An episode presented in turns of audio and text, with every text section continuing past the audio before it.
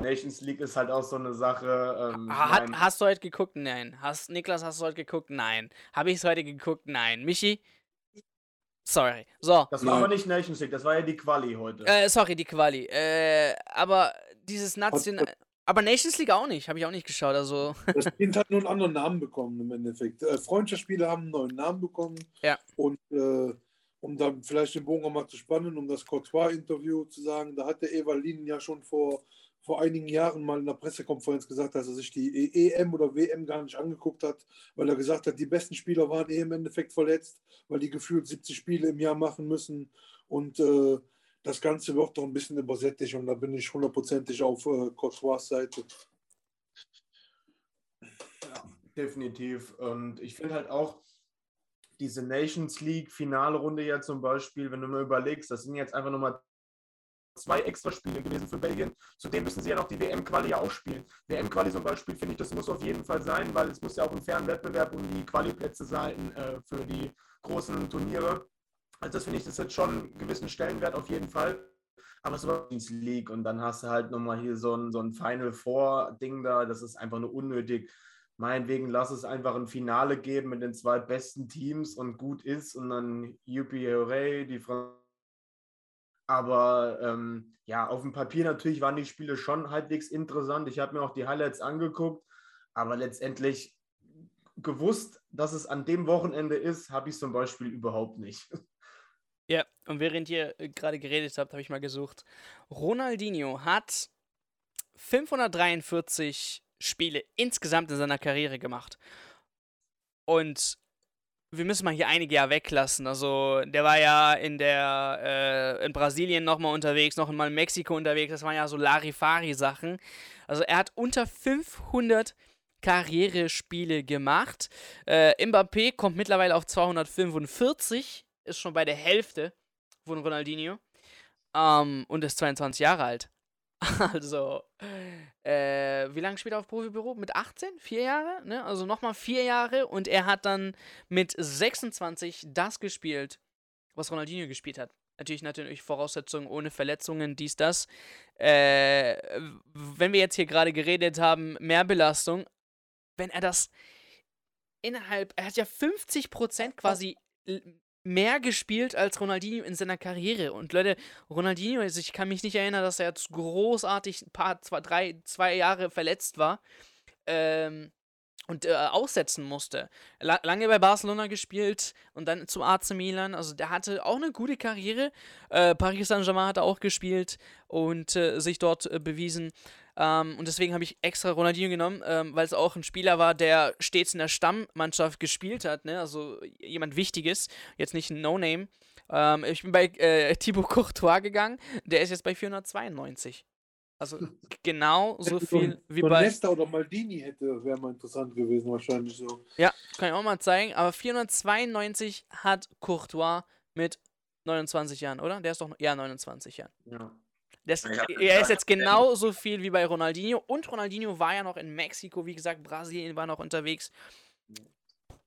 Ja, ich muss sagen, allein schon, wenn man sich anschaut, wie viele Nationalspieler jetzt irgendwie dann auch schon, was weiß ich, Neuer hat jetzt ja gerade alleine 100 A-Nationalländerspiele irgendwie. Da bist du schon bei einem Fünftel von Ronaldinho und da sind die ganzen Vereinswettbewerbe und so ja auch noch nicht am Start. Boah, Paulo Maldini, äh, 901.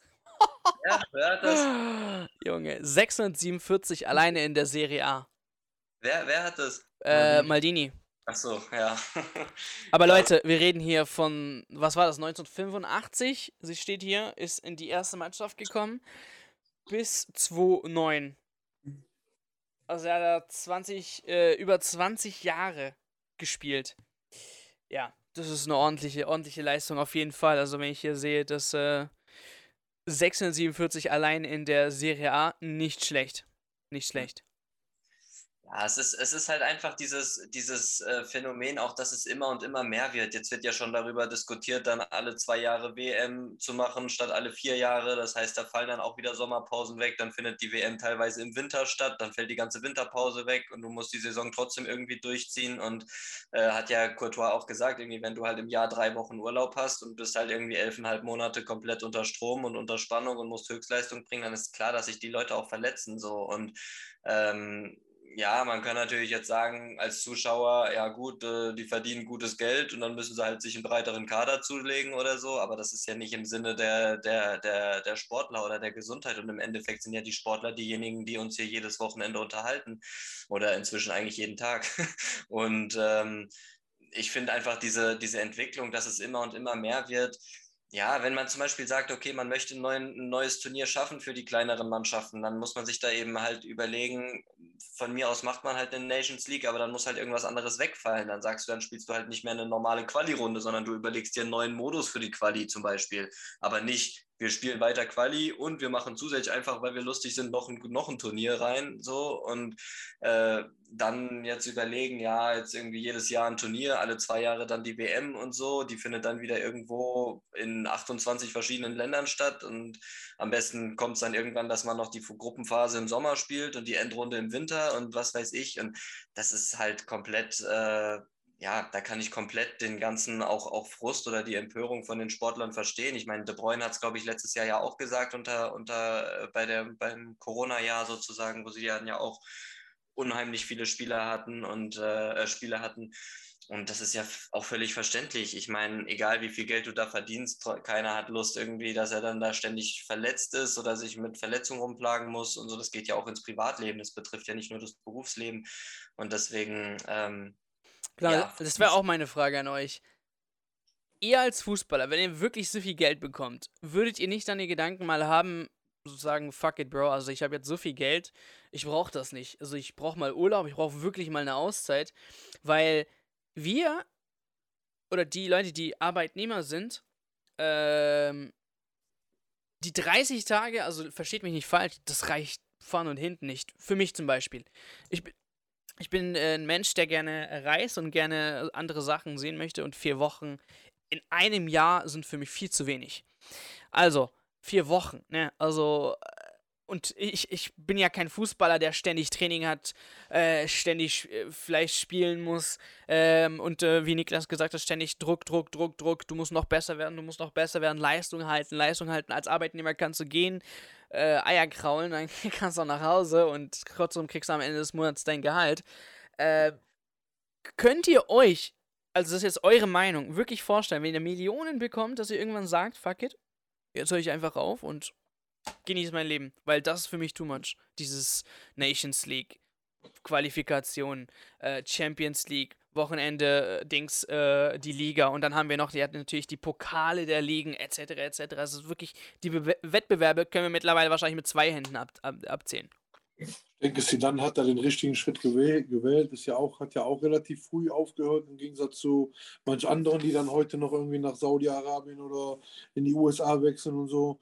Ich denke mir, also für mich persönlich würde ich würde so den Gedanken haben, wenn du vieles erreicht hast oder auch genug Geld gemacht hast, sagen wir mal so, dann würde ich lieber irgendwo in der Regionalliga bei meinem Heimatverein irgendwo kicken gehen, da noch ein bisschen Just for Fun, wenn du es nicht mehr nötig hast und äh, im Endeffekt ist das ja auch so, was ist denn, wenn die WM äh, äh, alle zwei Jahre ist? Das nimmt ja auch den Wert dieser, dieser Veranstaltung.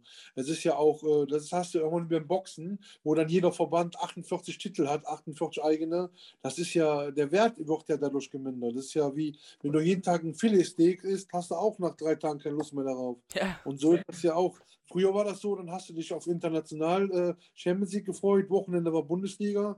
Heute weiß ich ja schon gar nicht mehr, da schaltest du schon weg, weil es einfach äh, äh zu viel äh, verwässert wird und nur noch äh, aufs Geld geschaut wird. Yep. Ich habe jetzt auch noch mal gerade was geguckt, weil ich habe nämlich, ich meine, auf, auf Facebook habe ich ein Interview mit Müller gesehen jetzt die Tage, wo es hieß, äh, dass er eigentlich geplant hat, nächstes Jahr im Sommer einen schönen Urlaub zu machen aber da haben die Medien gesagt, hier, äh, ihr habt da ja wieder Spiele.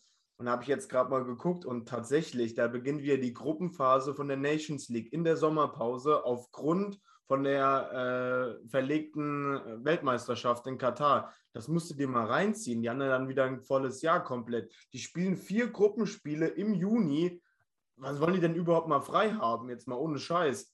Also. Könnt ihr dann die Argumentation einiger Fans verstehen, wenn die sagen, ja, aber die werden dafür bezahlt? Muss ich ehrlich sagen, nee, auf gar keinen Fall. Ja, denke ich auch. Also, weil wir Fans wollen immer, äh, dass die, die besten Spieler in großen Turnieren und in großen Spielen. Und äh, wenn du äh, irgendwann gefühlt 70 Spiele im Jahr hast, dann braucht man sich nicht zu wundern, wenn dann irgendwie nur noch äh, äh die, äh, die, die, dritte Reihe dann irgendwo im WM-Finale spielt.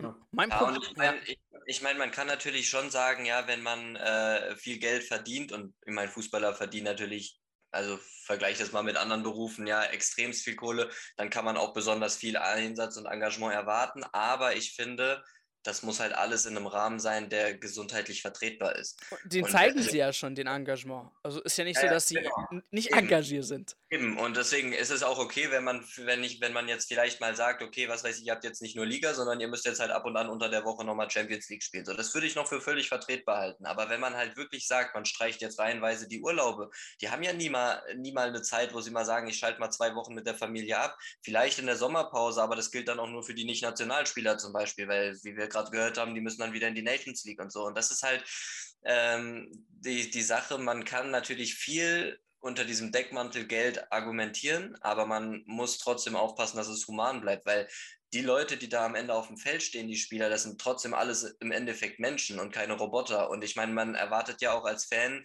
wenn man ins Stadion geht, dass man da Leute hat, die sich wirklich reinhängen, die wirklich laufen, die arbeiten, die Zweikämpfe führen, die, die wirklich da auch engagiert mit dabei sind. Und äh, ja, wenn du halt Spieler hast, die im Endeffekt, und das ist halt der zweite Punkt, die im Endeffekt teilweise diese Spiele gar nicht mehr spielen wollen. Ja, viele sagen ja, Fußballprofis der Traumberuf, so klar.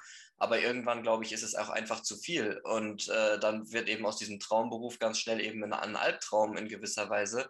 Und ähm, das ist halt das, was ich sehr kritisch finde, weil ich glaube, viele auch Nationalspieler oder so, die fahren nicht zu den Länderspielen, weil sie sich darauf freuen und sagen, hey cool, jetzt habe ich ein paar Länderspiele ja. und kann das Land vertreten, sondern die fahren da im Endeffekt nur hin wegen der krassen Konkurrenz, ja, weil sie wissen, wenn ich die Nations League nicht mitspiele, wenn ich die Quali nicht mitspiele, die WM-Quali, dann werde ich am Ende es schwer haben, vielleicht zur WM zu kommen, zu der ich aber vielleicht noch hin möchte, so. Das heißt, du hast im Endeffekt die, die ganze Zeit dieses, diesen Druck durch diesen Konkurrenzkampf, dass du halt sagst, okay, du musst liefern, du musst da sein, du musst deine Leistung bringen. Und wenn du es nicht machst, dann bist du eben auch bei den Sachen, die du eben machen möchtest, eben auch raus. Und das ist halt natürlich eine, einerseits eine Sache von Konkurrenzkampf, wo man sagen kann, das ist normal. Du musst auch im Training alles geben, um am Ende am Wochenende zu spielen, so, klar.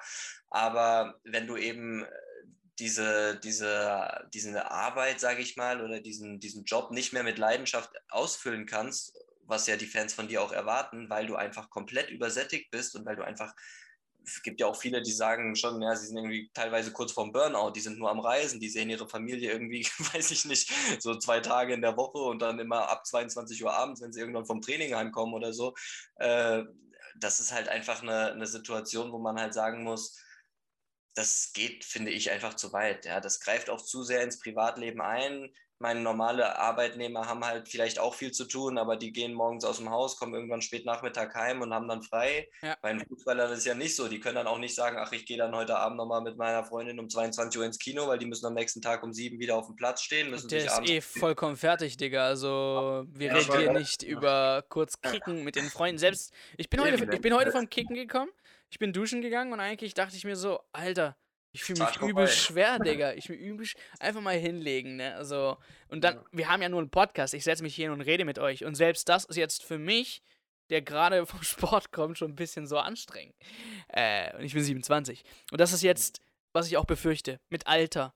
Sehen wir, dass Leute, die wirklich gerade 30 sind oder Anfang 30, dann auch Schwierigkeiten haben, noch mitzuhalten? Dass die Spieler nicht mehr in der Lage sind, sogar mit 40 noch zu kicken oder 35 oder was auch immer, sondern einfach nicht mehr hinterherkommen. Der Körper macht es nicht mehr mit und somit die junge Spielerschaft immer nachgezogen wird und der Durchschnitt immer, äh, der Durchschnittsalter immer wieder runtergeht.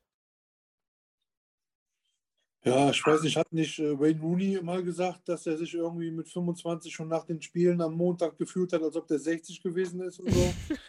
Das sieht halt schon irgendwie so sieht er jetzt auch aus. Ja, also ich, ich, glaube schon, dass das tatsächlich, äh, wenn du jetzt nicht, äh, aber ich meine im Endeffekt, ich glaube nicht, dass sich der Altersdurchschnitt da äh, gewandelt hat. Ich glaube so, das war damals schon so 32, 33, 34, da war so für die meisten Schluss.